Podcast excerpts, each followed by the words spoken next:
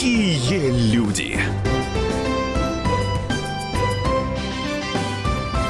Здравствуйте, вы слушаете радио «Комсомольская правда». Это программа «Какие люди?». И сегодня у нас в гостях а, ведущий программы «Судьба человека» на телеканале «Россия-1», генеральный директор, генеральный продюсер телеканала «Спас» Борис Корчевников. Борис, здравствуйте. Спасибо большое, что пришли сегодня к нам. Здравствуй, Александр. Очень приятно у вас быть.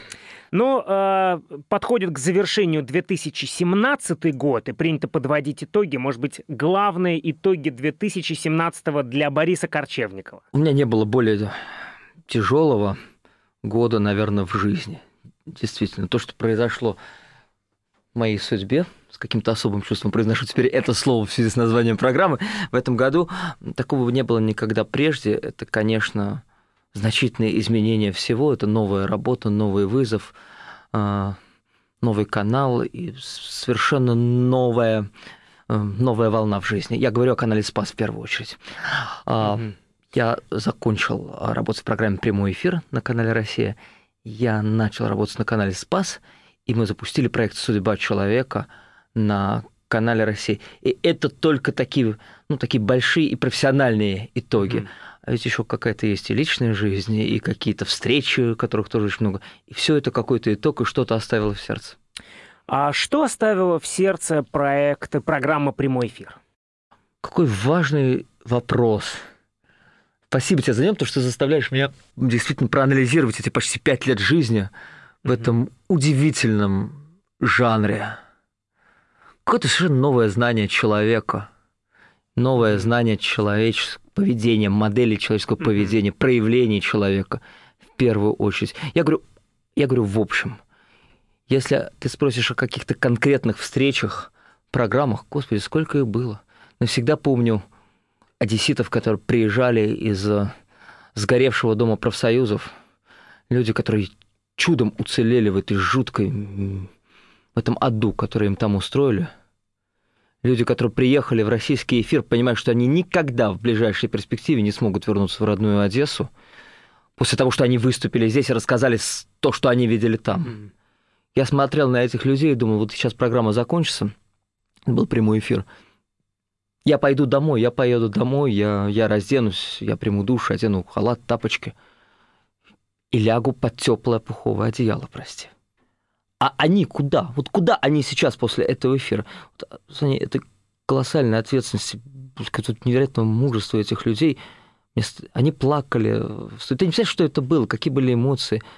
Но они пришли в программу прямой эфир, понимая, что это, понимая, что это их последний шанс, что они никогда не вернутся, но это их шанс быть услышанными, в том числе и на, на родной Украине. Вот это навсегда, навсегда со мной, если ты спрашиваешь про то, что осталось в сердце от прямого эфира. А Пересматривали ли вы э, первые выпуски программы «Прямой эфир»?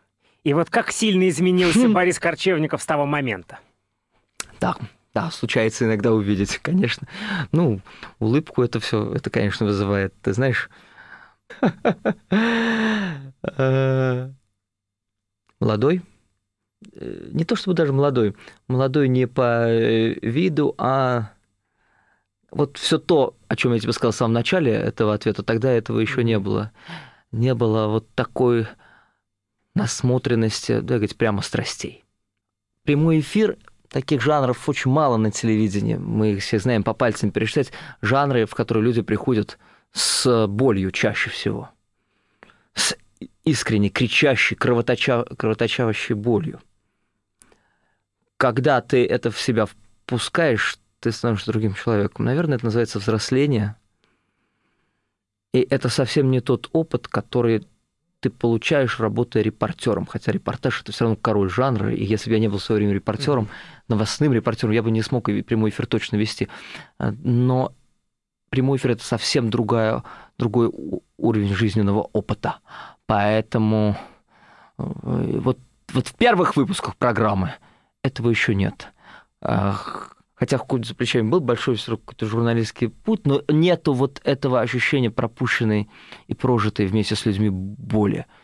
Адской боли иногда, сумасшедшей боли. Боли, которая, как э, какой-то гнойник нарывало именно в студии прямого эфира, потому что очень часто в, этом, э, в этой программе приходили, скажем, какие-то оппоненты или люди, которые давно находятся в конфликте, родные когда-то люди, ставшие друг другу чужими, они приходили спустя годы или десятилетия разрыва и конфликта приходили, не видясь до того очень долго, они приходили здесь оба встречать, и, конечно, это нарывало.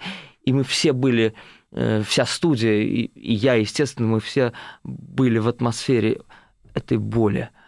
Я скажу тебе честно, очень тяжело засыпать после таких программ. Все эти годы я действительно mm-hmm. стал сильно хуже спать. Mm-hmm. Абстрагироваться от этого невозможно. А вы вот эту тему, как вот принимать эту человеческую боль, а обсуждали с коллегой Андреем Малаховым? Ведь он с подобными, видимо, проблемами сталкивается или нет? Мы над тем не говорили. Потому что, если говорить честно, мне кажется, это некая такая, знаешь, фигура умолчания для каждого э, mm-hmm. ведущего в этом жанре. Это то, про что можно помолчать. Ну, ты понимаешь, ты понимаешь, mm-hmm. да, ты понимаешь, я тебя понимаю, и ты меня понимаешь. Такие вещи я даже не очень представляю, как, как обсудить. Совершенно понятно, что у каждого человека в этом жанре и у Андрея какой-то свой метод выпрямления души после того огромного количества кривизны, которое в нее входит на каждой программе. Андрей в этом смысле, я всегда смотрел с некоторым восхищением. 17 лет. 17 лет э, жить этим и все через себя пропускать, при этом оставаться настолько человеком духовно и как-то цельно здоровым, вот от него чувствуется вот это какой-то внутренний покой и цельность. Совершенно не, не, такое ощущение, что его как будто бы не, не расшатывает то, что может расшатать любого другого человека. В какой-то момент после кадетства Ли, э, во время прямого эфира Ли, на вас обрушилась какая-то невероятная слава, невероятная. А, тяжело было и тяжело ли сейчас?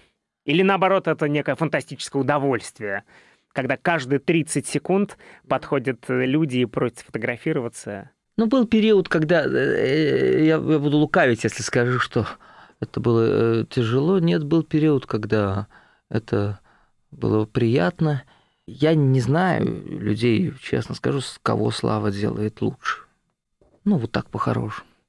Ни одного хорошего человеческого качества не вырастить на, с таким удобрением, с узнаваемостью, правда.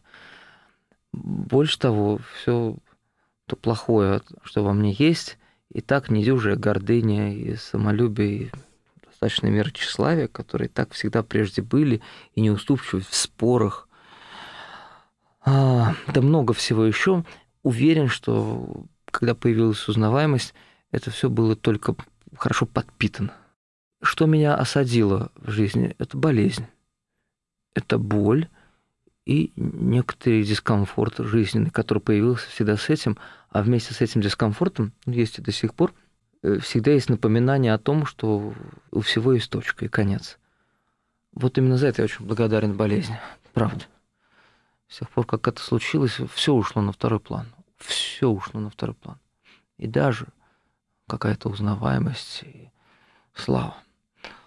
А в какой-то момент пришло понимание, что это тоже инструмент, через который ты можешь, как это не парадоксально, где-то кому-то помочь, э, э, какие-то сказать вещи, которые будут услышаны, но не от себя, но больше всего пом- помочь людям. А это уже совершенно, может быть, история, которая вот, вот так вот обернуть то, то, что делает себя хуже, слава, обернуть в то, что может тебя сделать лучше. Наверное, это возможно, но ужасно трудно. История про медные трубы, она это не сказка, это, это правда то, что э, там, кружит голову и выворачивает наизнанку сердце. Самое страшное – это когда ты теряешь способность видеть себя самого таким, каким ты являешься, правда. Возвращаясь к тем трем, четырем состояниям человека. Каким тебя видишь ты, ты сам, Бог, близкое и дальнее окружение. Вот как только приходит в твою жизнь э, слава, или минимальная даже узнаваемость, очень высок риск того, что ты потеряешь связь с реальностью и трезвый взгляд на себя самого. Все, это, это, это начало конца. Борис Корчевников, гость радиостанции «Комсомольская правда» сегодня. Мы продолжим наш разговор после короткой паузы. Не переключайтесь. Какие люди! Рецепт приготовления лучшего утреннего шоу от Михаила Антонова и Марии Бачениной. Это очень просто. Берем главные темы из интернета. Добавляем щепотку экспертов. Затем обжариваем главную тему желательно с двух сторон. Периодически приправляем все это мнениями слушателей. Иронию и сарказм добавляем по вкусу. Наслаждайтесь. Утреннее информационное шоу «Главное вовремя» с Михаилом Антоновым и Марией Бачениной. Слушайте по будням с 7 часов утра по московскому времени.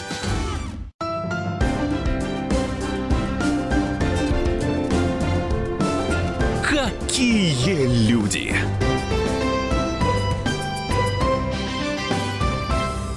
Мы продолжаем наш разговор в эфире радиостанции «Комсомольская правда». Это программа «Какие люди?». В гостях у нас сегодня ведущий телеканала «Россия-1», ведущий программы «Судьба человека», генеральный директор и генеральный продюсер телеканала «Спас» Борис Корчевников. Еще раз здравствуйте. Еще раз здравствуйте. Самые разные проекты в вашей биографии, прямой эфир, и сейчас «Судьба человека», э, и серия э, фильмов, э, где вы были соведущим вместе со Шнуром. Но огромное количество людей до сих пор когда слышат имя Борис Корчевников, произносят кадетство. Кадетство, да, да, да. Вот почему именно этот проект э, для абсолютно для большого количества людей вот. То э, ровно прежде, сегодня мы всего. об этом, как ни странно, вдруг заговорили с программным директором телеканала Спас, пытаясь понять химию, что тогда произошло со страной, что этот сериал так попал в свое время в аудиторию, в сердца огромного количества людей, что действительно, вы правы, такое эхо уже 10 лет. Я тут хватился, думаю, господи, 10 лет назад, в 2006 году мы это снимали, а сейчас уже 17, 11 лет назад. А, окажется, это было вчера. Если вы спрашиваете, почему так случилось, я никогда про это не думаю. Социологи объяснят. Угу. Мне очень важно такое личное мое. Я лично себе задавал вопрос, что со мной так случилось. И в какой-то момент, совсем недавно, я вдруг ответил, что на самом деле кадетство со мной случилось не, не для кадетства. Я потом, спустя годы, узнал, что очень часто Господь так поступает с людьми, когда их приводит к себе, Он вынимает их из той среды, в которой они жили до того. Вынимает и пересаживает, как морковку, в другую грядку. Со мной это правило сработало железно, потому что я был утвержден на эту роль практически тогда, когда тут все одновременно произошло, когда Бога в церкви узнал. Вот в церкви такого живого, близкого, родного Бога.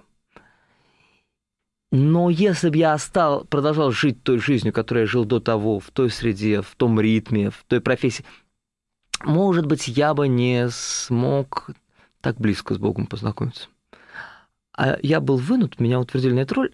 Кадетство снималось в Твери, полтора года я, меня просто вынули, пересадили в другую грядку, наполнив жизнь огромным количеством свободного времени и тишины, я все это использовал на то, чтобы есть такое слово «возерковление». Я его не очень люблю, но, в принципе, я использовал это время на то, чтобы чуть-чуть получше узнать, э, кто такой Бог и что такое церковь. Вот вы сказали, я узнал Бога в церкви. А как это произошло? В несколько этапов. Первый случился, мне был 21 год, одна знакомая позвала съездить к мощам Святой Матроны.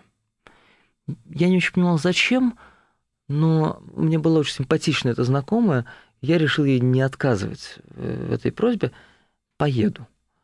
Я поехал, было раннее утро, простояли мы в огромную очередь, я не очень понимал, зачем стою, но все это было как-то волнительно, просто, знаешь, раннее утро, рассвета, расцветает, и тишина такой, май месяц, стоят люди к мощам.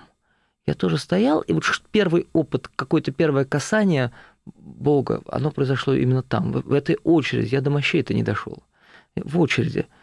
Просто в какой-то момент я увидел всю свою жизнь, всего себя. Как будто, знаете, такой яркий софит осветил темную комнату. И вся комната залилась невероятным светом, и в этом свете была, можно было увидеть всю пыль, в которой стоят много лет предметы в этой, сту, в этой комнате, весь бардак, весь беспорядок и всю невероятную грязь.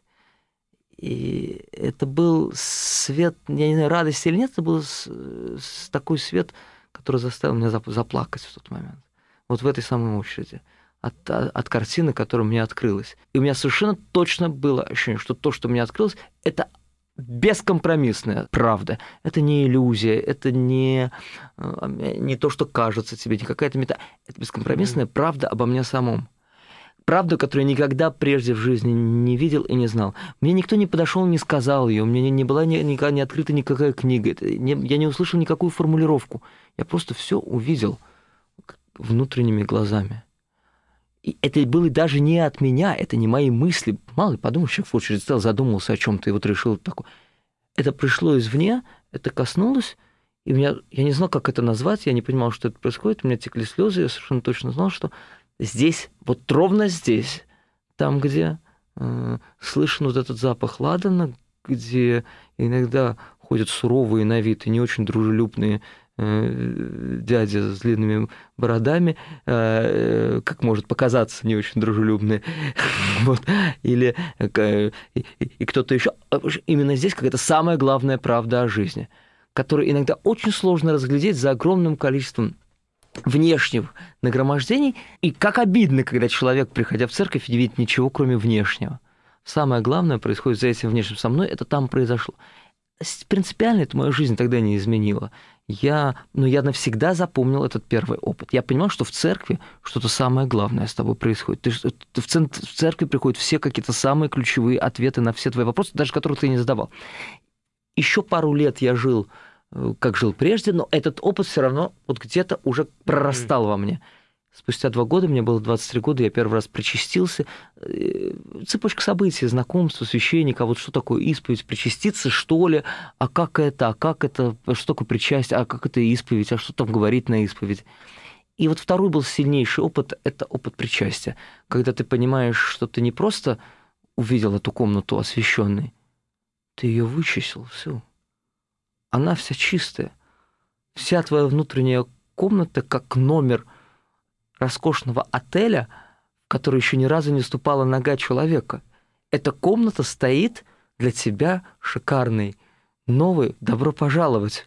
Наш отель с видом на море открыт для тебя. Вдруг вся твоя жизнь стала абсолютно чистой. Причастие — это жизнь чистого листа. Вот я это тоже совершенно физически ощутил.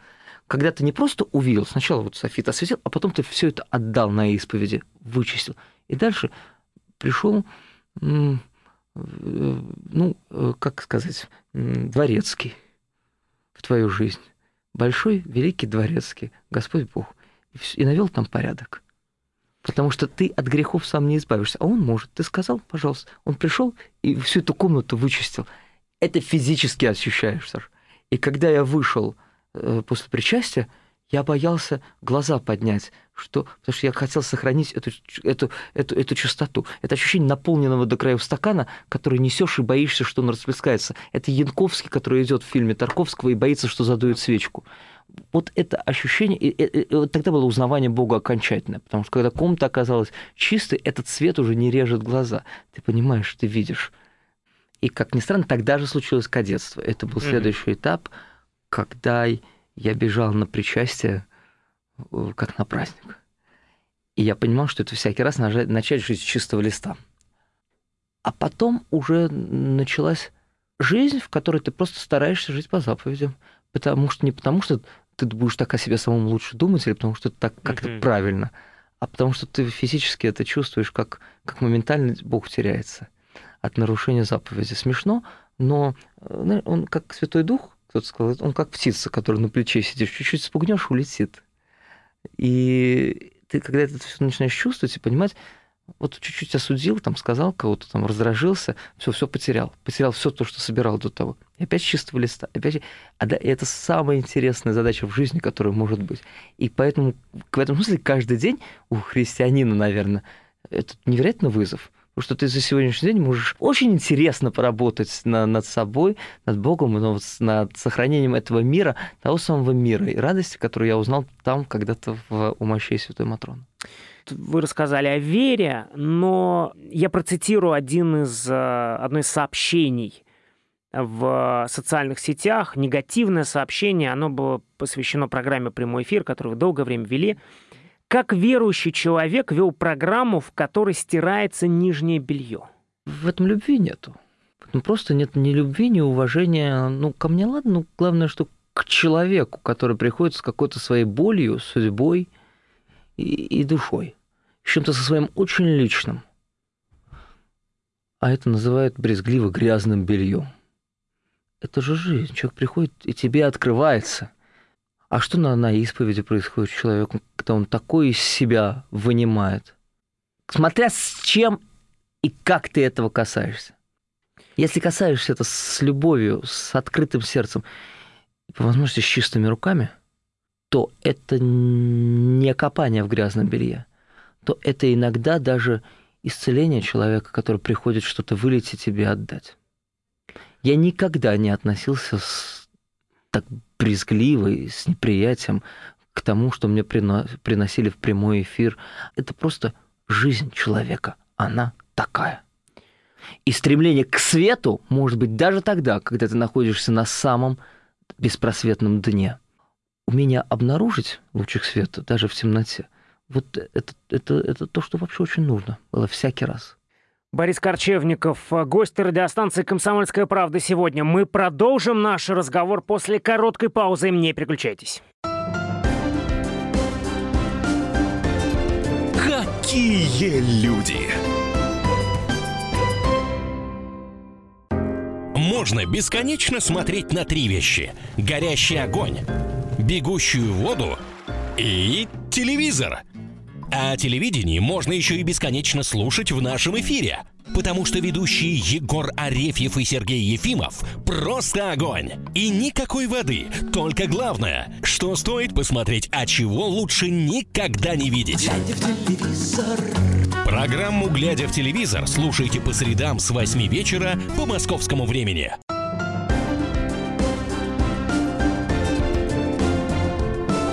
Какие люди!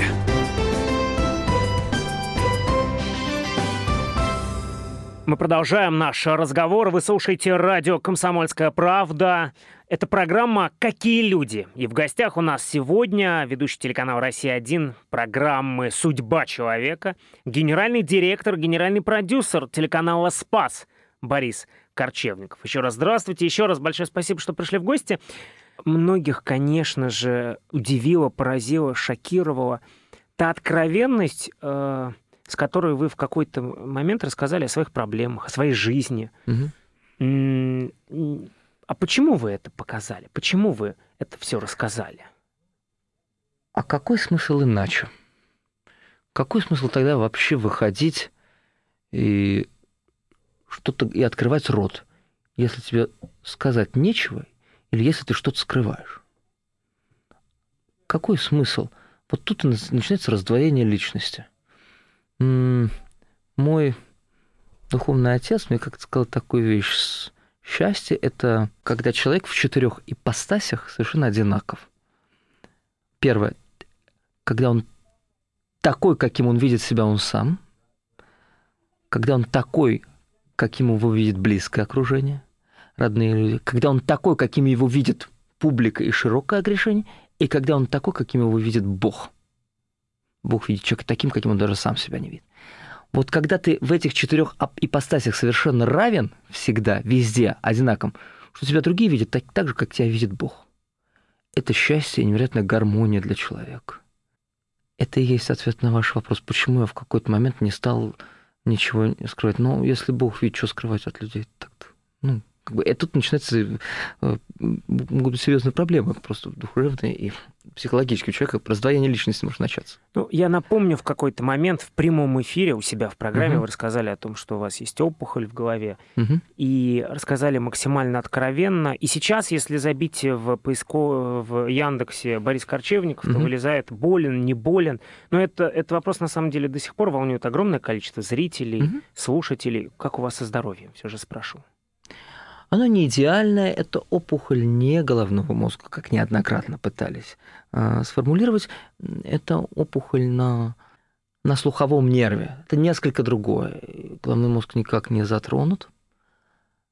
Это история абсолютно излечимая, и это доброкачественная история. Если бы я этого не, не узнал, я бы с этим очень долго, возможно, спокойно жил, как выяснилось, эта история очень давняя, может быть, еще с детских времен. Какой-то момент это проявилось, может быть, для того, чтобы я прошел весь тот э, этап в жизни, связанный с операцией и с серьезным дискомфортом после нее, который я прошел. В целом, ну, вы сами знаете, что такое работа на телевидении, насколько это там эмоциональные, там, физически затратная история. Конечно, при серьезных проблемах со здоровьем я просто бы не издюжил.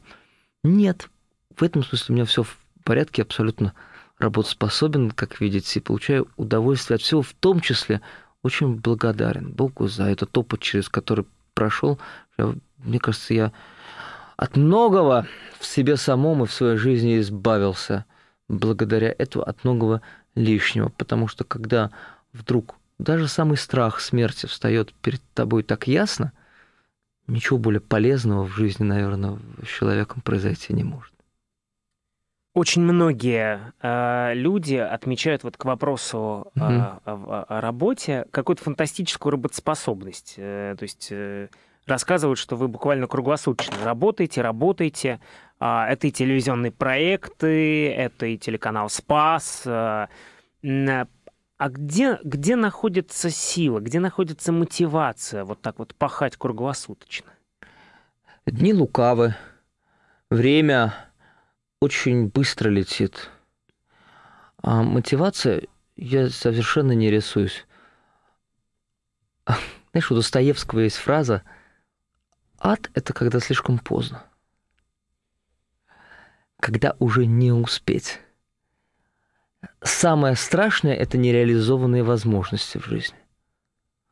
Потому что когда, наверное, мы умрем, мы увидим не то, что мы сделали, как нам кажется – нет, это нам не покажут. Нам покажут все то, чего мы не сделали. Вот что самое страшное. Ты увидишь все эти сцены, где, там, условно говоря, в жизни ты видел, как дрались люди, а ты прошел мимо и не разнял их, ты испугался. Было такое в жизни? У меня такое было. Я вот сейчас говорю, мне стыдно за это. Это было много лет назад, но у меня такое было. Мне уже сейчас здесь, на земле, за это стыдно. А как страшно будет там, когда тебе все это так, все представит, все, все твои нереализованные возможности. Это единственная мотивация э, использовать максимально конструктивно все то время, которое здесь дано на Земле, и профессию, которая дана. Борис Корчевников, гость нашего эфира сегодня. Известный телеведущий, актер, э, журналист. В 2017 году вы становитесь генеральным директором телеканала «Спас». Зачем? Когда прозвучало это предложение, я помнил то, о чем всегда молился с тех пор, как пришел в церковь. Я на тот момент считал, что у меня есть профессия, я ей владею, к тому моменту, когда уже при, вот узнал Бога и церковь. И когда я понял, вот уже тогда, как лукавые дни, как все быстро бежит, и что, что самое большое счастье – это не тратить время понапрасну, а, я молился о том, чтобы Богу послужить в профессии. Я понимал, что моя профессия – это слово, а слово было в начале, как известно. Мне казалось, что ну смогу же я то, что, то, что я сам пережил вот внутри, поделиться с кем-то через слово. Я большего не хотел вообще. Я всегда об этом только молился с тех пор и просил Бога. И когда это предложение прозвучало, я подумал, ведь это то самое. Я большего... Я уже я об этом и, и, и не искал этого даже, потому что это колоссальная ответственность. Но это то, где можно максимально реализовать этот мой внутренний порыв. На тот момент, наверное, может быть, я уже и думаю, я немножко подзабыл уже, что я об этом в свое время просил Бога. Я старался быть христианином во, ну, как бы во всем, что делаю, но именно это, когда это предложение прозвучало, я, конечно, остановился, и первое, что было, что когда-то очень этого хотел, а сейчас, ну нет, ну это невероятно ответственно. Это, это такой вызов, который я, ну, которого можно, которого невозможно ответить. Это, это, это, это ответственность перед каждым человеком, перед огромным количеством людей и за огромное количество людей, а главное перед Богом, который тебя на это ставит, и я просто дальше стал смотреть, как будут складываться обстоятельства. Я не понимал, стоит ли э, соглашаться на это предложение. Я очень хотел, чтобы это решение, которое мне надо было принять, оно было как бы не совсем от меня. Чтобы моего я в этом вообще не было, было минимально. И дальше были месяцы молитвы, анализа, общения с людьми, и решение, которое в результате я принял, оно, оно как-то так само уже, можно сказать, сложилось. Я действительно этого не искал, и поэтому я в, в том смысле спокоен за то, что, значит, наверное, это правда произошло, потому что по воле Бога, не только людей. Для огромного количества людей Борис Корчевников — это ведущий успешной программы. А успешно это значит хорошие рейтинги, программа «Судьба человека». А, ну, ведь это, в принципе, новый жанр для вас. Такое интервью большое, а, искреннее. Много-много лет назад мне случилось э, узнать одну простую истину. Я почему-то купил, когда только... Я уже учился на журфаке и только-только делал первые шаги в профессии, я был в Нью-Йорке и купил книжку Ларри Кинга на английском языке, тогда, сейчас уже она переведена на русский, я не помню точно название, кажется, How to talk to anyone, anywhere, anywhere, как говорить с кем угодно, где угодно, о чем угодно. Среди многих правил, которые я там про прочитал, там было много технических советов, один запал мне очень сильно в сердце. А, совет был сформулирован следующим образом. Какое главное правило э, интервью? Искренний интерес к человеку только искренний интерес к человеку, не технологичный, не технический, не, не интересный вопрос, а искренний интерес к человеку. Я запомнил это навсегда, и все следующие годы я всегда именно этот э, интерес к человеку всегда к себе как-то и выращивал в профессии. Мне казалось, что это на самом деле самое главное. Я всегда работал в разных жанрах, но именно этот под судьба человека дал возможность раствориться в человеке как нигде где искренний интерес к человеку реализуется в максимальном погружении в его жизнь и в него самого. Каждый человек — это космос, в который я вылетаю на время программы и, и погружаюсь в него. Очень часто можно услышать вопрос, а что вы скажете себе э, там, десятилетнего возраста? Но а, а что Борис Корчевников сегодня скажет э, будущему Борису Корчевникову лет в 70?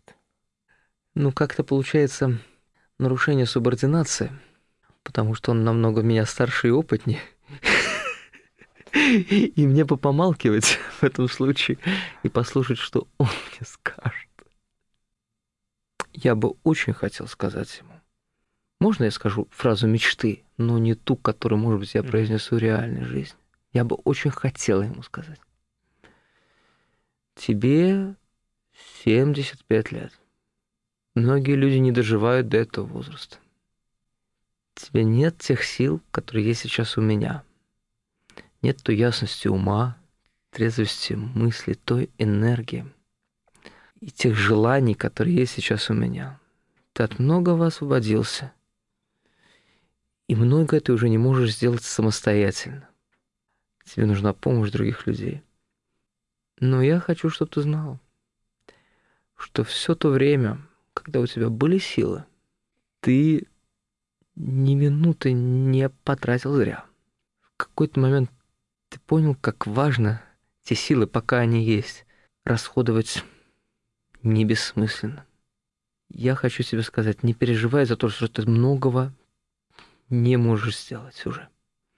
Ты сделал достаточно, столько, сколько тебе было отмерено, столько, сколько от тебя ж ждали. Ты не можешь больше гореть костром. Ну, постарайся быть хотя бы для тех людей, которые рядом с тобой, тихим, мягким светом. Это был Борис Корчевников. До свидания, до новых встреч. Какие люди! Адвокат! Спокойно, спокойно. Народного адвоката Леонида Альшанского хватит на всех. Юридические консультации в прямом эфире. Слушайте и звоните по субботам с 16 часов по московскому времени.